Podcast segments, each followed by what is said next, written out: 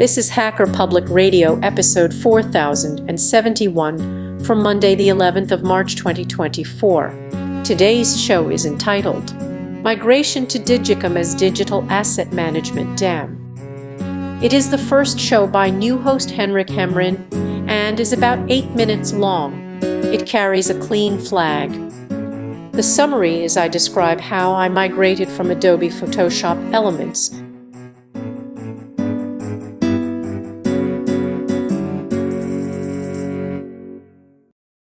Welcome to Hacker Public Radio.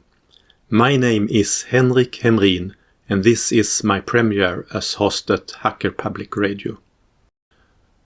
I will talk about storage of digital photos, and more specifically my migration from Adobe Photoshop Elements to DigiKam as photo catalog software. I use a photo catalog software, or D A M, Digital Asset Management, as it is often referred to. I started with Photoshop Album, maybe same year or soon after I bought my first digital camera in two thousand four. Photoshop Album was a software that soon was incorporated into Adobe Photoshop Elements. I have then purchased several releases of Photoshop Elements.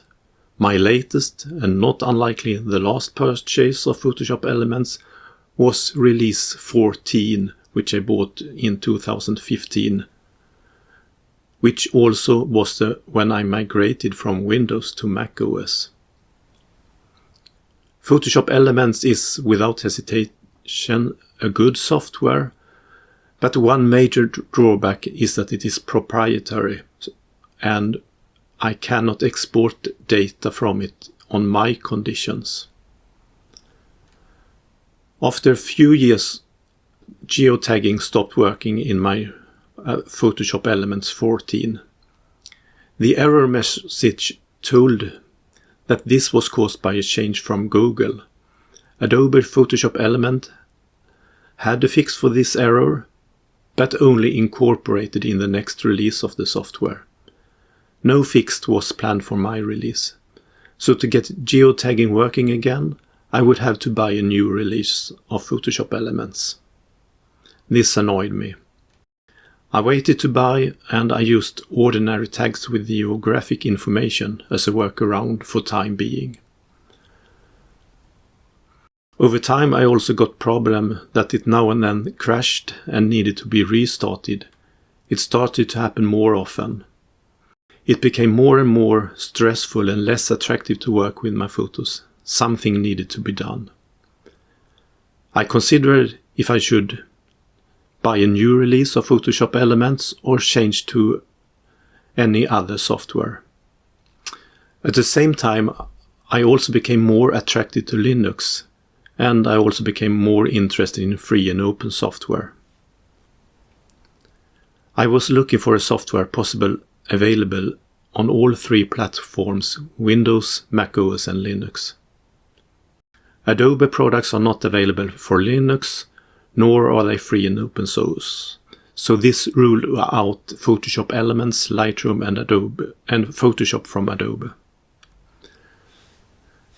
A big drawback with changing from something else than Adobe is that I most certainly will lose some of the work I've put into the photos in a Photoshop element. Firstly, the photo editing data and raw conversion settings for individual photos will be lost.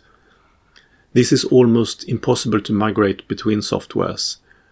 What can be done is to save what I had edited as new photos, of course. And I'm fine with, with this. I will not, it will not stop me from changing software. Secondly, it's about the metadata, which is very important to me. Metadata contains not only information about the shooting from the camera itself, but also my tags, description texts and more I have added in Photoshop Elements. Metadata also includes face tagging. This goes both for digital camera photos as well as digitized analog photos. So my criteria for my new software: one, preferably free and open source.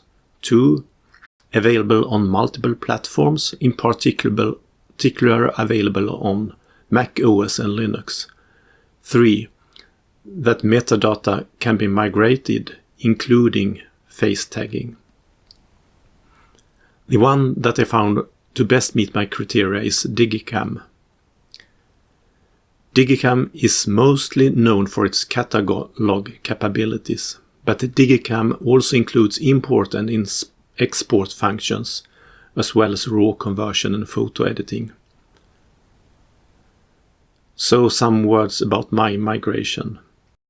Photoshop Elements stores the data in a database. It is possible to export metadata to files and sidecars, but not all data.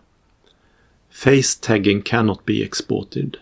The name of the person can be exported, but not the co coordinates on the face tag, which is only stored in the database. And the database itself cannot be read by other softwares, except by Adobe software. Adobe Lightroom Classic can import the data from Photoshop Elements database directly into its own database. This was very important for my migration success. Lightroom has better export functions than Photoshop Elements and can export also face tagging. So I installed Lightroom Classic, available for free trial for some days, and exported the data from Photoshop Elements to Lightroom Classic. I discovered an issue with the, the time and date stamps. In Photoshop Elements, it's possible to give incomplete time, date and time, for example, state only year, if I do not, don't know all the details. Already Lightroom had a problem to interpret this information correctly, and I had to implement an, a workaround with tags. In general, several time and date attributes exist, and it is something to understand what is what and how ex each of them is defined, displayed and managed in each software. From Lightroom, I exported metadata, including face tags, to files and sidecars. Now I was prepared to migrate to digiKam. And migration to digiKam worked. Not one hundred percent perfectly, but good enough. I migrated one and a half year ago in October twenty twenty-two. I still have access to my Photoshop Elements database if I want to go back and check anything. In November or December two thousand twenty-three, I took the next step to migrate from digiKam on macOS to digiKam on Linux. This migration was relatively easy. My current settings in digiKam is to always write data to sidecars in addition to the digiKam databases. So I copied the photo files and the sidecars from macOS to Linux, and I took the opportunity to rearrange my folder structure. And then I imported into digiKam, and digiKam built a new databases in Linux based on photos and sidecars. Thank you for listening. Take care and goodbye. You have been listening to Hacker Public Radio at hacker public radio dot org. Today's show was contributed by a H P R listener like yourself. If you ever thought of recording a podcast, then click on our contribute link to find out how easy it really is. Hosting for H P R has been kindly provided by an honest host dot com, the Internet Archive and r sync dot net. Unless otherwise stated, today's show is released under a Creative Commons Attribution four point oh International License.